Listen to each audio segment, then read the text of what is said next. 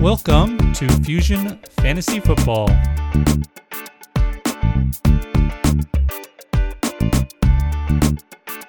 Hello, once again. Welcome back to Fusion Fantasy Football. I'm your host, Joshua. I'm excited to have some guests, plural guests, with you tonight. I'm excited to get these guys back in here, but they've got a bit of a, a facelift since they were on last, so you may or may not recognize them. John and Mitch from Superflexology. They've been now joined by Dan and rebranded as the Dynasty Theory podcast and putting out a lot of great work. They've even recently joined the Ross Tucker Football Podcast Network, so that's really, really cool.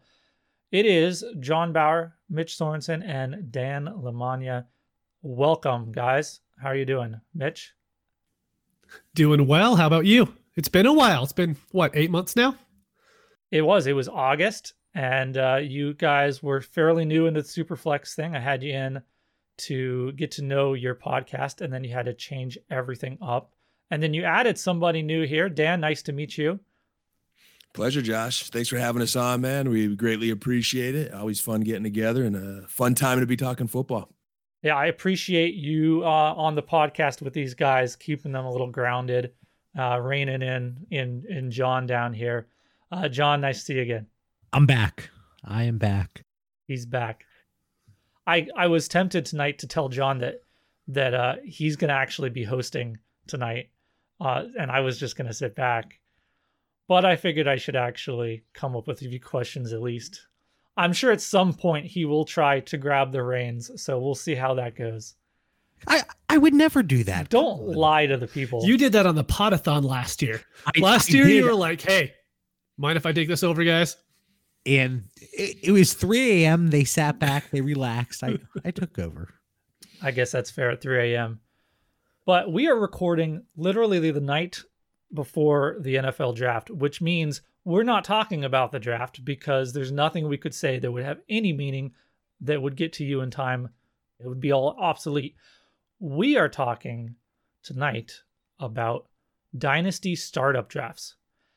And there's a lot of drafts, startup drafts, that are going to be taking place in the next couple months after the NFL draft. I feel like there's kind of two groups of people. There's the people who like to do startups in February and March and April, and then there's everyone else who, for the most part, are trying to get them in before training camps and things would at least normally have been. Maybe not this year, but lots of those coming up. So we're gonna we're gonna try and talk some theory since you are the Dynasty Theory podcast and help some people out with some ideas and strategies about startup drafts. Now, it takes a lot of good projections, I guess, a lot of good ideas of where you're going to go with things when you head into a draft.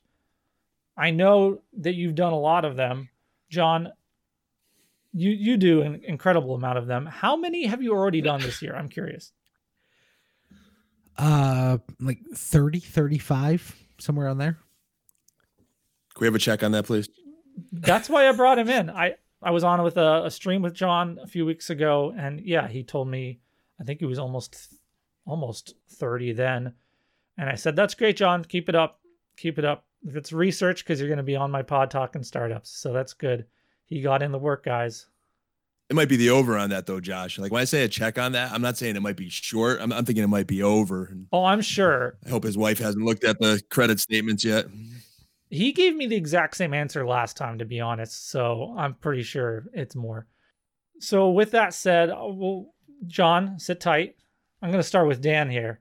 Uh, just right off the bat, I want to know when you're going into a startup, and we'll get to what kind of format and scoring differences and all that later. But just generally, what's your default approach? Like, what is your mindset? What is it you want to accomplish when you start a startup?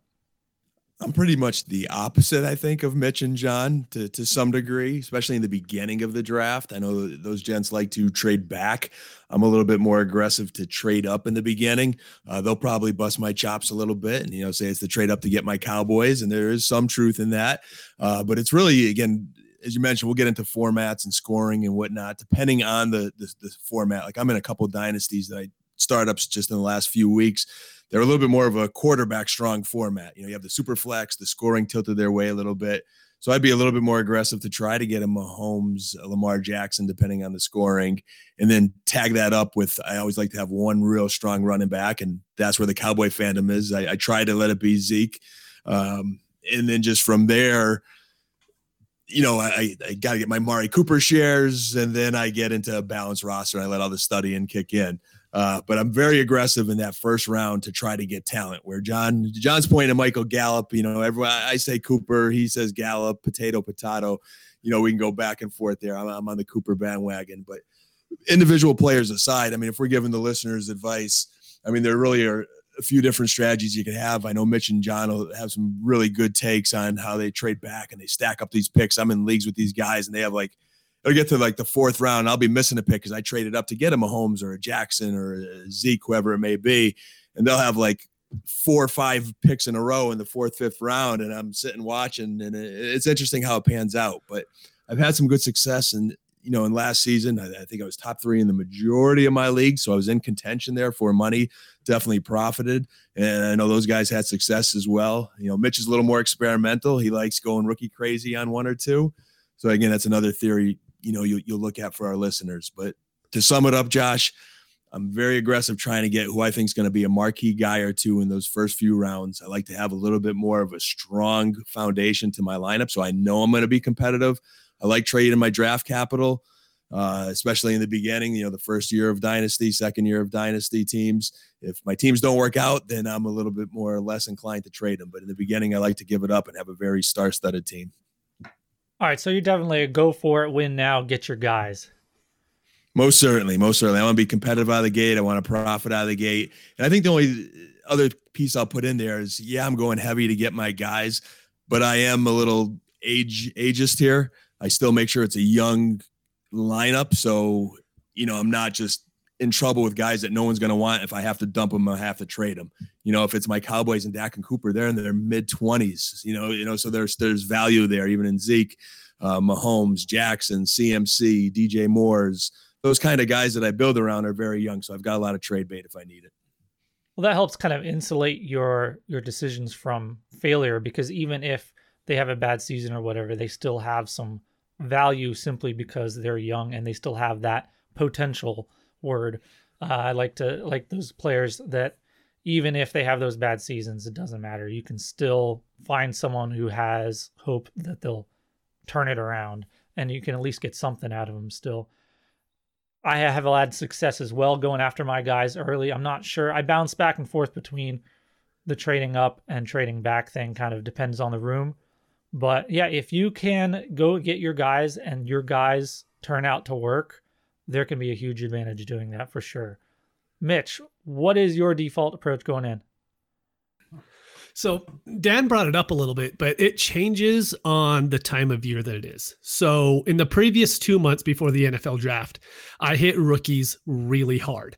I don't hit the top ones because they're already going pretty much at their max value as it is. They're already be taken at their value. But I will go and hit the later round guys and I'll hit them really hard. So my picks between round 10 and round 20 in drafts, I'll get eight rookies out of there because some of those guys will hit and they will exceed their value. And then I could sell them for more in the future. But that will change now when the draft hits this week and if I do a startup draft next month in May, I'm going to have very little rookies because rookie fever is going to hit. And all of those guys are going to be drafted way over what you're ever going to be able to real, realistically expect them produce in the next couple of years. And so my approach changes a little bit depending on the time of the year. And the closer we get to the start of the season, that's where we start to see the veterans. We see the Julio Jones instead of right now where he's, uh, about sixth round pick. He'll start to creep up into the fourth and third round now in August because people will be looking to win more and the rookies slide down a little bit at that point. So then I'll be willing to draft rookies again at that point. But I just I constantly try to evaluate where we are in the season, what assets are going to be hyped up more, and then I will change my approach based on that.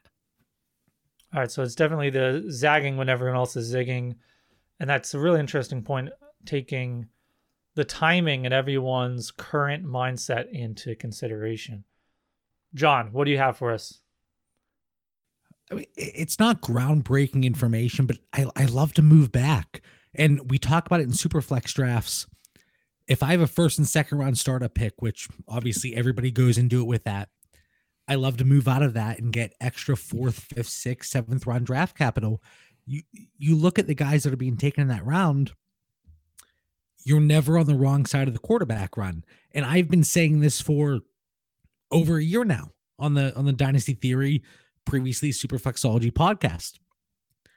You're never going to be on the wrong side. So you look at guys in the in the fourth, fifth, sixth round, Matthew Stafford, Matt Ryan, you know, even a little bit later, to appease Mitch here, Gardner Minshew. There are guys that you can get that are going to allow you to win, but you're not going to be on the wrong side. So you don't get stuck with the the Drew Brees in the ninth round or the Ben Roethlisberger in the twelfth or the Tom Brady. You have guys that are going to allow you to grow into your team, and I, I think with what we do in Superflex, and I don't take part in one quarterback leagues but in Superflex, you have to build around your quarterbacks to an extent. And there's a lot of people they say, well, I fade quarterback and I've done just fine. Yes, in year one, that's a very viable option, but you have to get guys that at least can last two or three years. And I'm not saying you have to go quarterback round one. And Mitch, you and I, we had a conversation. I had the one and one in the league. And I was like, okay, there's Patrick Mahomes, there's Lamar Jackson in this situation, because of the way the quarterbacks are slipping, I'm going to go Christian McCaffrey. So I, I sent a tweet out and I, I prefaced it with, I'm very pro quarterback in Superflex because if you don't say that and then you say that you're going to take a running back in the first round, well, anybody that supports Superflex and quarterbacks, they're going to bite your head off. So it, and I was one of those people, but there is an advantage to going running back early in startups, which I'm all about. So if I can't trade back, I want McCaffrey, Barkley, maybe Dalvin Cook. I'm not sure about the holdout in the injury situation, but Nick Chubb.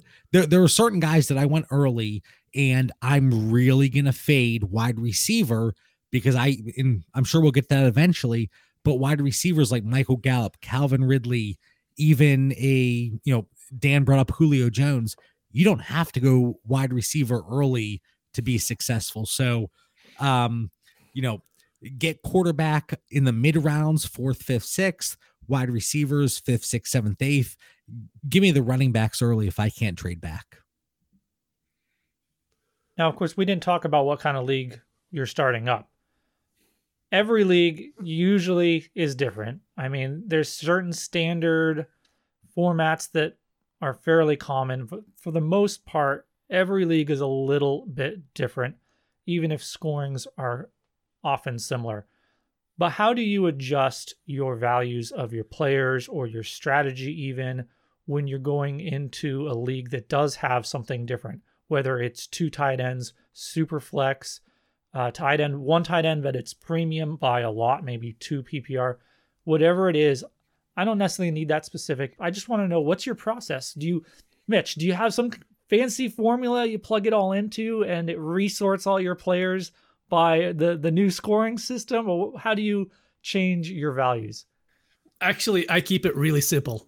So all of my leagues are on my fantasy league. I won't join like any sleeper leagues or anything like that. So all my leagues are on there. So if I join a new startup, I just go and I look at the top scores from last year, see who they are, and then I will know the profiles for that position that outscored.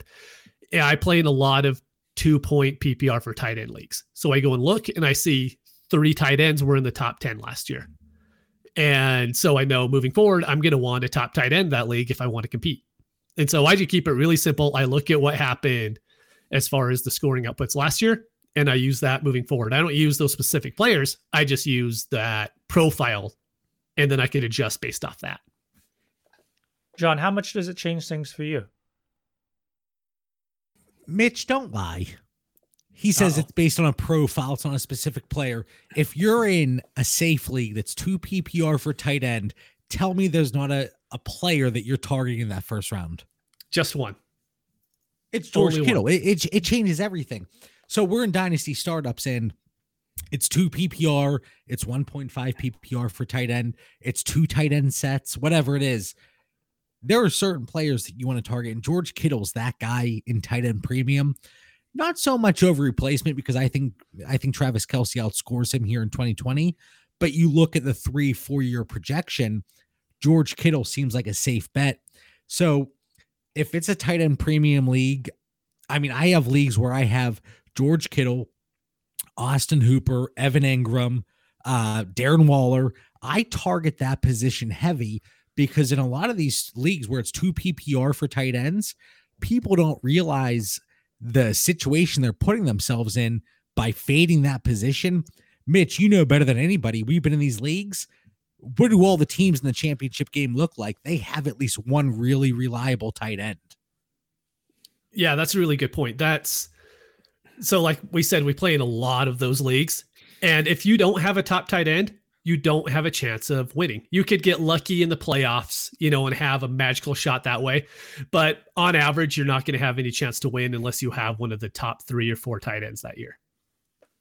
And sometimes it turns out to be like a Tyler Higbee at towards the end of the season, and he's the one mm-hmm. who carries you in. I've saw that many times last season. Dan, regardless of the format, whether tight ends or or anything, is there any process that you often take in figuring out how you need to adjust your values, or like you said, going into a startup, do you still have your guys that you you kind of want regardless, just because you're confident in them? Uh, it's you know I definitely want my guys no matter what. I'm relying on that player evaluation. You know we talked in a previous episode of Dynasty Theory where you know last year I was on Mark Andrews, so I was able to wait a little bit and just had a good feeling on this guy and it, and it panned out. But I think the important thing is not to neglect the position if you know it's a premium tight end scoring league. And, and I think the most important thing for our listeners is, you know, Mitch brought up, you know, looking at last year's leading scores. And I think it's also important to read the rules. I don't know how many startups, you know, I probably made the mistake once as a rookie and I never made it again. It's read the rules, read the scoring, because in every startup we're in, there's that one guy that says, hey, uh, and, he, and he asked the question around the eighth round when it's too late. Uh, is this tight end premium scoring? And, and, then, okay, you know, you know you're going to trade that guy for his first round draft pick at that point because it's going to have more value. But read the rules. That and, happened to me in the, in the sixth round. It was it was it was a safe league, two PPR for tight ends, and a guy says, "Is there a tight end premium?" I'm sitting there with four tight ends already. I'm like, no, it's not tight end premium. You're fine. Don't worry about it, right? I was in a, a startup. It was just a one year redraft kind of tournament thing. And um, no one really, only a few people in the room realized that there was incredible points for return yards. We're talking 0.2 points per yard. Basically, like your Tyler Lockett, um, there was a couple players when you do exactly what Mitch said, you go back into, and I don't care if it's on MFL, My Fantasy League, I don't care if it's on Fleaflicker. I assume you can do this on, I'm pretty sure you can do it on Sleeper too. Anywhere, you're going to be able to go back in once the league is set up. You're going to be able to find wherever that is that has the player pool and look at their 2019 or whatever the previous year is. And like he said, look at how that lands. And I did that and immediately I was like, wait, did I miss something? Because I didn't see it when I looked through just you look through the scoring rules and it's boring. You're you're scanning through. It's easy to miss things. But when you actually look at that list of players, there were players in there who should not be in there, and it realized it made me realize that okay, I can start drafting some of these crazy players no one else is thinking about a little later and getting some great values, as well as some players like a Tyler Lockett or someone who might be getting some work in that area on the side. And so that's very valuable to do. I always suggest people do exactly exactly that. I'm going to go just around the room and say, look, we've heard each of your approaches. We've heard what you like to do. What is one key suggestion? Little bit of advice you could give someone who is maybe going into a startup that they've done startups before, but they're not really comfortable yet. So, someone they're doing their first couple for the year. I want to hear your best piece of advice for them when they start doing a draft in two weeks from now. John? So I, I think the most uh, question, the question that we get asked the most often is, should I trade my 107 for 208, 405, and I'll kick back the 708, or you know, whatever it is. When you're making a startup trade, if if anything else, look at the ADP and look at the players going in that range. So if I can say, okay, I'll trade a Joe Mixon and Tyler Lockett for player A and player B. Okay, it makes sense. But when you sit there and try to assign just random uh, 105, 208, and just random picks, it's really difficult to do. So I, would say the biggest piece of advice if you're looking to ever trade up or trade back, look at the players that you think might be taken in that range because it's going to help you tremendously and you're actually going to make an educated decision as opposed to random picks where you don't know what players are going to go in that range. So I think that's the biggest thing. And I I've talked to several people that have just started out and they, they say I don't know what I'm doing when I'm trading startup picks. Well, assign players to those picks and it's going to help you out a little bit. All right. Yeah, that's a good idea. So just take that random number, which doesn't, it's hard to put a value to it, like you said, and convert it or translate it according to ADP to a real name that you're going to be more familiar uh, evaluating their values. That's a good idea. That's a really good idea. And yeah. my other piece of advice is whatever Mitch tells you to do, do the opposite and you'll be fine. okay, well, we'll save him for last so I can cut it out if I need to. So we're going to go to Dan next then. Dan, uh, what's your biggest piece of advice?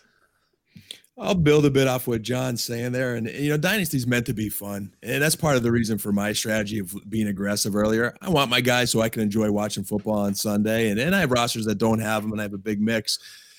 But I've seen all three strategies work, whether it's trading back like those guys, whether it's being aggressive like myself.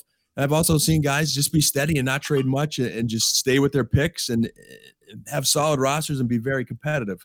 So as you're listening, make sure it's fun because any of these strategies could work. But you got to take John's advice there of knowing the market value. You know, we talked about the basics of knowing the scoring and the rules. But then once you know the market value, if you're a novice player or just kind of new to it or don't draft as like 50, 100,000 teams like JB, at least know the ADP like he mentioned and do some mock drafts. You know, get, get you know, try to get you see some of these guys on Twitter posting mock drafts you know, get some practice there so you get a little bit of idea of the market value. And if it's someone who's a little bit more experienced, but maybe you haven't drafted in a while, study your competition a little bit. You know, follow their Twitter pages, see who they like, and know who you're competing against. I'm going to say so. Dan Dan's talking about mock drafts, and Mitch, you and I, we've talked about this. If it's a one quarterback league, sure, mock the crap out of it. But in Superflex, every league is different. So we focus, I mean, I only take part in Superflex leagues. I'm in about, you know, I, I said that I was in 30, 35 startups this offseason. Overall, I'm in about 60 leagues. I think 59 of them are Superflex. Every single one is different. So yeah, you can do you can do mock drafts, but every single one is different. Where Matthew Stafford goes in the fourth round in one, he goes in the seventh round in another. So yeah, it's a good tool to see where players are going in relation to other players in the position. But when you throw quarterbacks in, all bets are off. Yeah, you got you got to be careful with the mock drafts. I'm not really a fan of them or do a lot of them. But I think if you're just starting out, I know Mitch and I are the first league I ever got in with him. We have a gentleman in that league right now who really doesn't know market value that well. And he's asking us as he drafts round by round, should I take this guy here? Who's there? And we're all helping him and those kind of things but I think there'd be you know merit for him there, just getting a little bit more experience and you know having any kind of mock draft in Superflex, but also you know merging the ADP with that, and that's what all of us have been talking and telling them, showing them where guys are going in different drafts. Just last episode, I had Dan Williamson of the Goat District podcast on, and we talked about best balls, uh, not nothing but best balls. And he made a great point about how one of the reasons he loves doing all these best ball drafts of course, once you done once you're done drafting, it's done. You don't have to worry about it anymore. But he's able to get so many of these in that they're almost like mock drafts. So when he gets into the especially redraft season or even startups, he is very, very comfortable, um, not just in drafting one way, but adjusting how he drafts. And he's he's not relying on ADP. He's he can go by what he has in his his head as the values and read his own team and how the roster construction is is looking.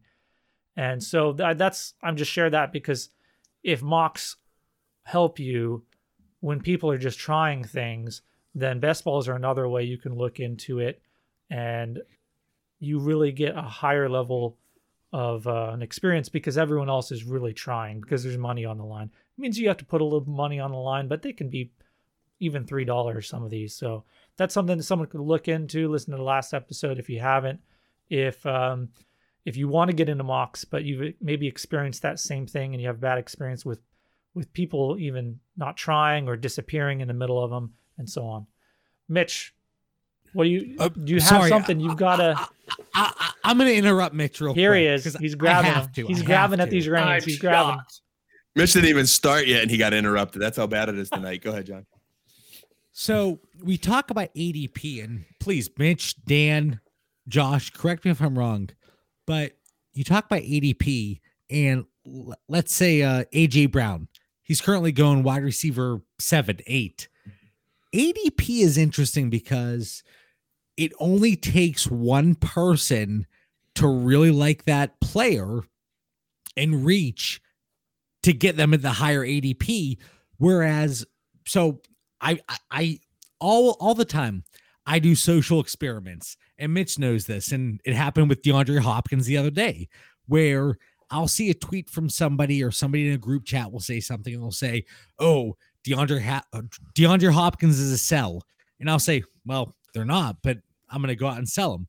So I'll throw out if I have a share of them, I will throw out offers to everyone in the league, and some of them are high, some of them are low, but it's a social experiment, and it you know we talk about an AJ Brown player where they're wide receiver seven, eight, but you go to sell them. I've tried to sell them for a 102, 103, 104, and it has not been successful. So I think it's very, it's a cautionary tale to talk about ADP when you value players because it, it always just takes one person to reach or, you know, gamble on that player the higher ADP and most people in the league, they want nothing to do with that player at that ADP. So I, I just think it's very interesting to value player ADP. I, you know, just a cautionary tale. Agreed. There's a lot that goes into that. You know, where's that player in your rankings? Sometimes we know our league mates and we know he's going to go earlier or later than his ADP. So that could impact where you take a guy. But it's a tool. It's how, how you use it. It's going to be a big factor there. And I know you guys are all racking up your projections and rankings, so that probably helps. My projections do help me find a lot of mismatches in ADP versus value for sure. But Mitch. I'm gonna I'm gonna mute these other guys real quick, and I want to know I want to know your answer because it looks like you've got something. And, and John seemed to he threw out the challenge there, saying that do the opposite of what Mitch said. So you, you better have something good for us here. That's right. He said, "Don't listen to anything that I say." But all right. So, what I will do is if you're new coming in, you probably listened to a couple podcasts, and they will always tell you to value your future picks highly, don't trade them. And I'll tell you the exact opposite. If you if you're going into a new league, trade your 2021 first for a player that you know that's going to go in the first round of the 2020 rookie drafts. So, the draft's happening tomorrow. So let's just say Justin Jefferson right now is the 109, 110 ish in 2020 rookie draft ADP. Just go out and trade for him in the startup draft. Give your 2021 first for the 705 or the 706, whatever it is, and pick up Justin Jefferson or whoever it ends, if it's Edwards-Helaire or Cam Akers at that point, whoever it is, it doesn't really matter. But trade your 21 first now for a player that's already going to be a first round pick. Then you don't have to worry about you not valuing that pick at the right cost. Just trade it in the startup draft. You don't even have to worry about it. And it gives you one more player to start throughout the year than what the other players have. So it's giving you that little bit of an advantage over other players. And you know, you're already getting that 106, 107 value out of that pick already. And Mitch, real quick, spoiler alert. So we had Woody Page on the show earlier today, and Mitch, he is a very essential employee to the state of Utah, so he couldn't he couldn't jump on with us. But Woody said the Broncos have the 15th overall pick. There are rumors and sources say they're going to trade up and take Jerry Jeudy, maybe eighth, ninth overall. But he wants them to trade back to 20 and take Mr. Jefferson. And I said that Mitch, and Dan, you said this too. Mitch would like that a lot. He's on your boy, Mitch. So you're gonna like him. I would hate that. He'll be on the Broncos with Drew Lock, which will hurt his value because Drew Lock isn't a very good quarterback. So I don't know if I like that. Oh, Yeah, I don't know about that. And also, real quick, Woody said that Drew Lock might not be the quarterback of the future, but he's the quarterback of the next two, three years. So Right. He's the quarterback until next year when they get someone better. he's better than that. Yeah, I tried trading for Sutton last week, and the guy was kind of trying to give me a little bit of a hard time. And I said, well, you know, we can just wait till the draft and for the Broncos to draft another wide receiver, and then we can talk then, you know, if his value, maybe his value will go down. Um, he knew I was half joking, but I, I was also pretty serious because I do think they're going to draft someone. Hopefully, it's going to be someone like even a Jeudy, I suppose. But I was ho- hoping it was going to be someone that won't take too much value from Sutton. But I wasn't willing to overpay because we don't know what's going to happen in the draft. And so there's going to be some players out there who surprisingly lose a little value. Is that something that you guys, I mean, by the time everyone's listening to this, the draft has already happened. I'm not going to be putting this out during the draft. Uh, it's all going to be over. We're all going to have at least a day to have considered all the new values, all the new moves. John, is that something that you're looking at to try to take advantage of right away in your existing? I know we're talking about startups, but we're going to take a little little rabbit trail here. Are you pouncing on that right away this week? As soon as someone hears this, are they going to their league and trying to trade for those players who have a perceived competitor now on their team, or is it pretty case by case? So it's tough because let's use the Broncos for an example. So I have Courtland Sutton, or Josh, let's say you have Courtland Sutton, and they move up. They take Jerry Jeudy at eight or nine, and I want to make a move for Courtland Sutton because I do like him, or or Noah Fant, or whoever. I hate to boost the egos of people in our leagues, but we're in leagues with a lot of smart people. We really are, and an offer out there they're probably going to hold, you know, especially because they probably see that player in a very high light. So, yeah, I mean, in the past, I may have thrown a player out on the trade bait that just got recently injured, and I was hoping they wouldn't have seen that. But, um, yeah, the, I am going to make a move for those players, but do I think it's going to be accepted? Do I think I'm going to be able to buy low on that player? Probably not. So, eh, I- I'm going to make an attempt, but I'm I'm not going to hold my breath. It's a little harder to buy buy low, sell high in dynasty leagues in the off season. More and more you can get away with it in in season, I find. I think we've talked about that a little bit in the past here, but um, still everyone has that dynasty mindset on in the off season at least. But have you either of you experienced anything different, Dan? I'm with JB there. Yeah, I mean, if something kind of tilts in the favor of one of our rosters, where you know someone really likes someone landing someone's landing spot and they're on your roster, and you could get a little bit better value for it at that time, you know, it might be a little bit more open to trade. Um, you know, if someone that I think that I'm a little bit higher on lands somewhere nice, and maybe it's not on another you know league mate's radar as much.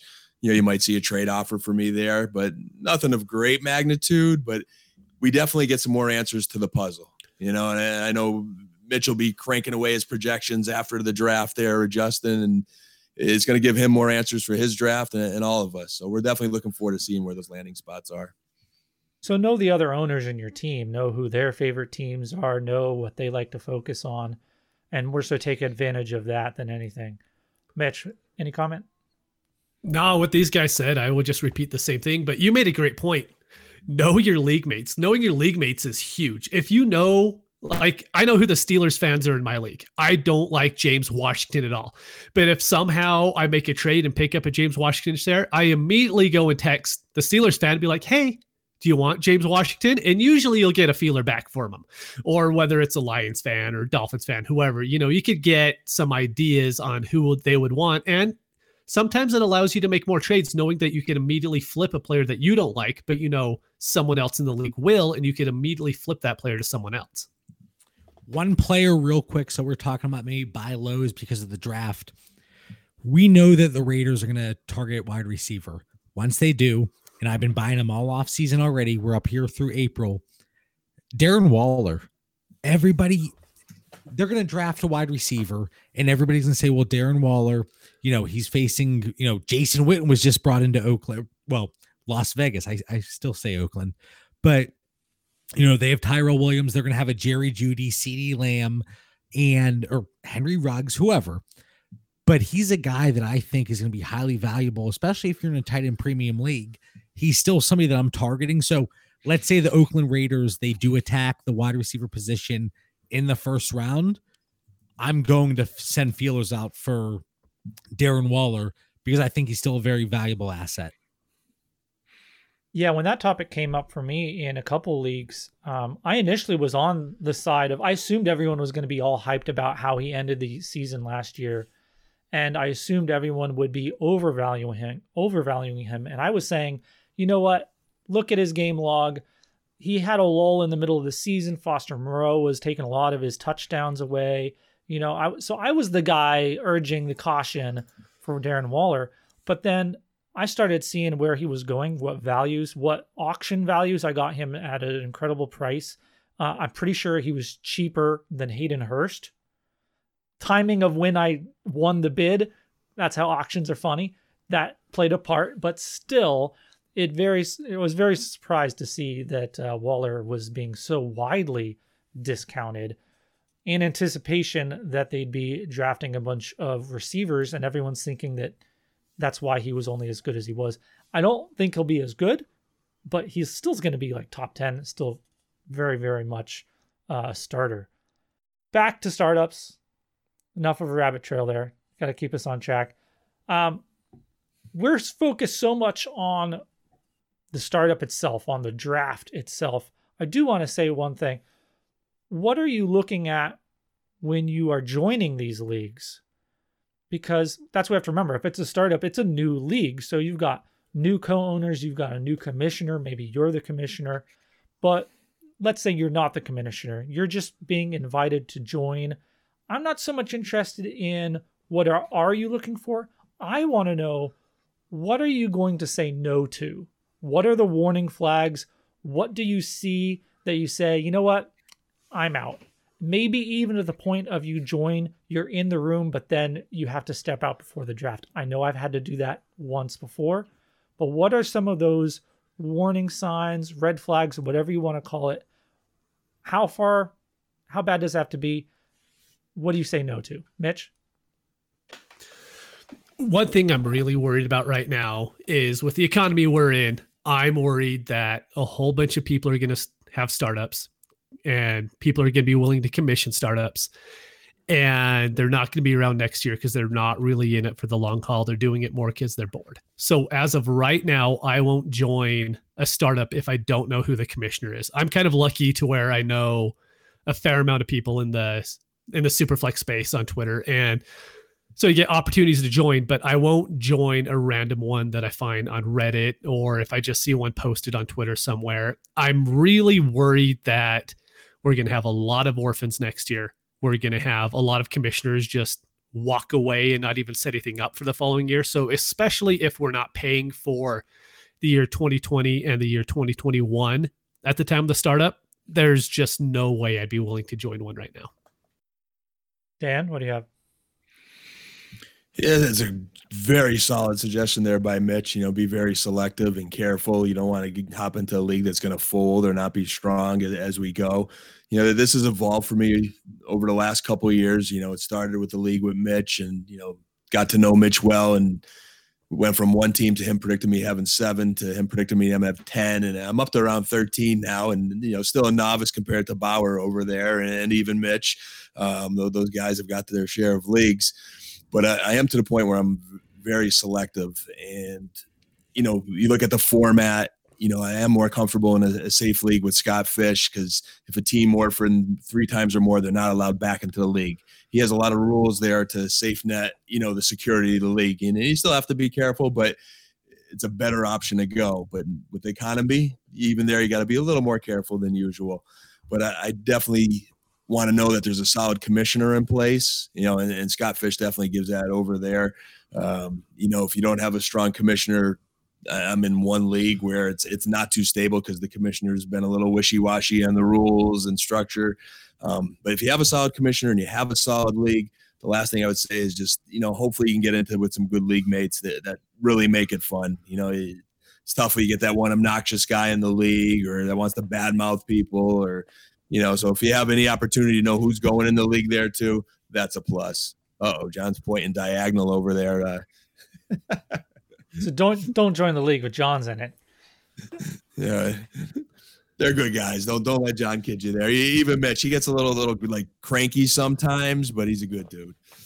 Every once in a while. That that's just because he's intense. It could be. I mean, being a Lions fan, that that, that builds up over the years, so we, we understand where he's coming from. Yeah, I know a couple of those. Yeah, I, I can see that. John, what are you steering clear of? Is there is it are you going with the money issues here, or for me, it was it was more about personalities and uh, behavior.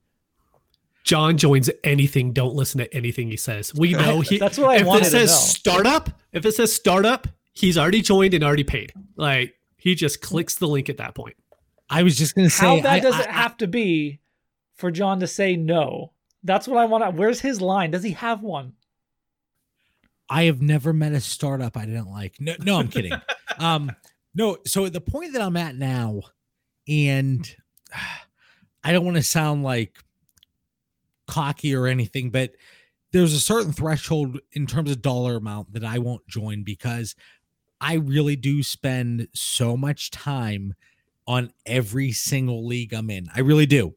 And it at a certain point it it doesn't become worth it, but eh, the leagues I'm in, it could be a $10 league, a $100 league, 500, it doesn't matter. I spend so much time. So the leagues that I'm joining at this point, it's do they make it worth it in terms of time? I'm very selective in terms of the platform. So because of the amount of leagues I'm in, I want to be on my fantasy league because that's where majority of the leagues that I'm in, they're on that. And are they on GroupMe because the majority of the leagues they're on that. It's very tough to be on different league platforms, different chat platforms where you're bouncing back and forth. I want to be engaged. I want to, you know, send trade offers out. I want to talk to people and I can't do that if I'm on different platforms. And I I won't do anything that's one quarterback. So that's one thing. I like super flex. I like two quarterback.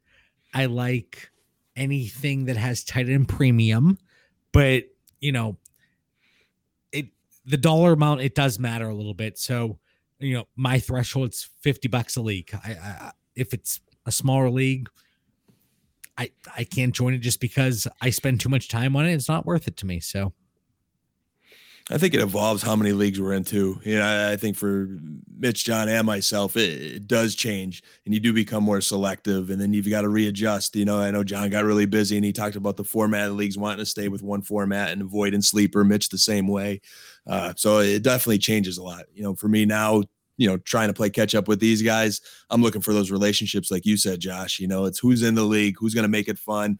You know, can I join with a guy that you know I get along with great on Twitter, and I'm not in a league with him you know that kind of competition you look for All right, so John is saying you got to know that it's worth it all the time you're going to put into it, and that's that's fair because that's you do disservice to the rest of your your league if it's not worth it to you, and you find by the mid season you're going to have to put it to the back burner because it's just not worth it to you. You got to focus on your bigger money ones, and then uh, of course, like Dan was just summarized his pretty well. You gotta you gotta know the room and have a good time still. And Mitch, of course, you're saying that's a good point. You I want to circle back to. I know there's other services such as uh, LeagueSafe, although I would really be curious what their policy is right now about what happens if the if the season's canceled. Um, so I you would still need to look into that, but there's still services there that can help you protect you if it's a league you don't know the people in. But past that, you're right. It's a time to really be careful about that more so than maybe past years. We're gonna go around the room really quick, and if anyone's got any last points, anything last they want to bring up, John, we're gonna hit you first, and then get over to the other guys.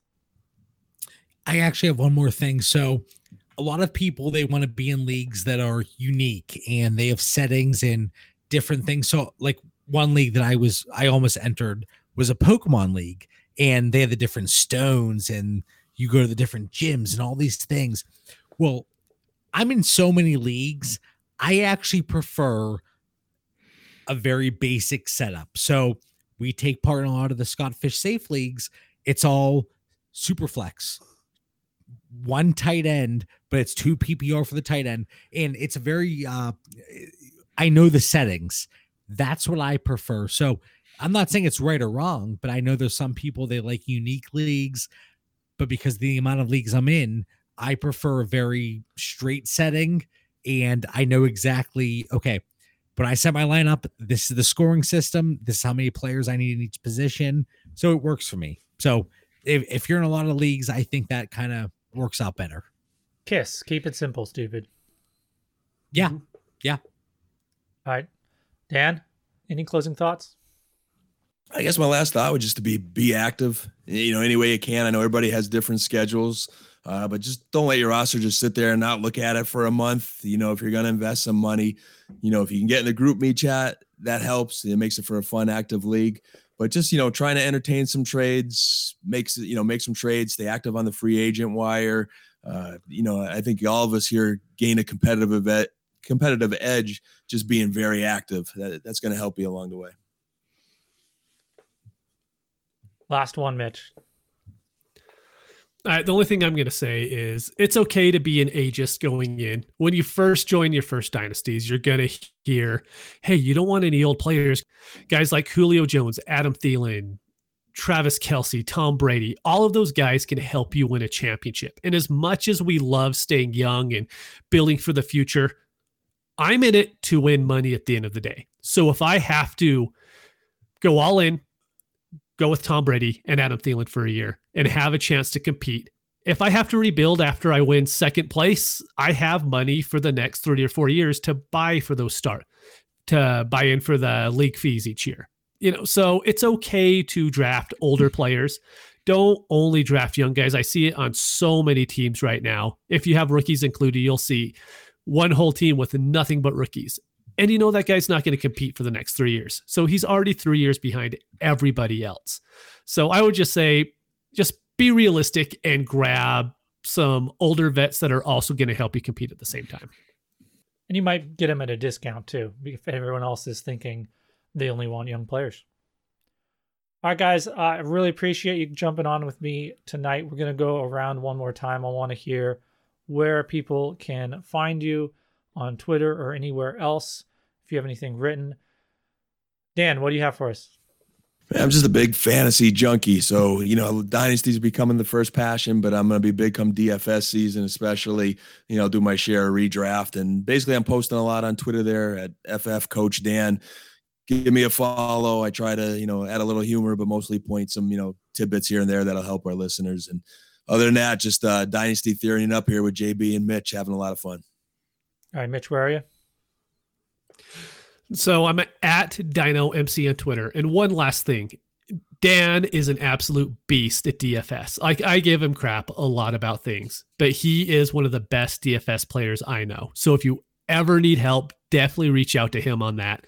But I'm just at Dino MC, and we're gonna start really hitting our YouTube page soon. I I'm sure John will correct me, but I think it's uh, Dynasty Theory FF on YouTube, and we're going to start to ha- put a lot of videos on there. John's already shaking his head, so I'll let him take it from there. On YouTube, it's just Dynasty Theory. Mm. on Instagram, Twitter, it's Dynasty Theory FF. You can find me on Twitter at the Bauer Club. And we are, I mean, it's going to be content, content, content. Um, you know, if, if you play Dynasty, you're going to want to tune in. If you don't, we have guys like Woody Page come on the show. We've had Mike Clay, Ross Tucker. So I'm going to name drop here. Um, JJ Zachariason, But yeah, we have some people that come on the show. They spew some knowledge, but we get some tidbits along the way. So tune in. Definitely check it out. They have been pumping it out, and it's all good stuff. Uh, John here is fearless in in the invitations, and so he every once in a while nets a big fish. So uh, congratulations there and uh, it's always a good listen. And these guys are a lot of fun, but they also do know what they're talking about. So once again, appreciate. Check them out. Dynasty Theory is the podcast on whatever network you look for it. You can find it there. Go give them a listen. See you next time.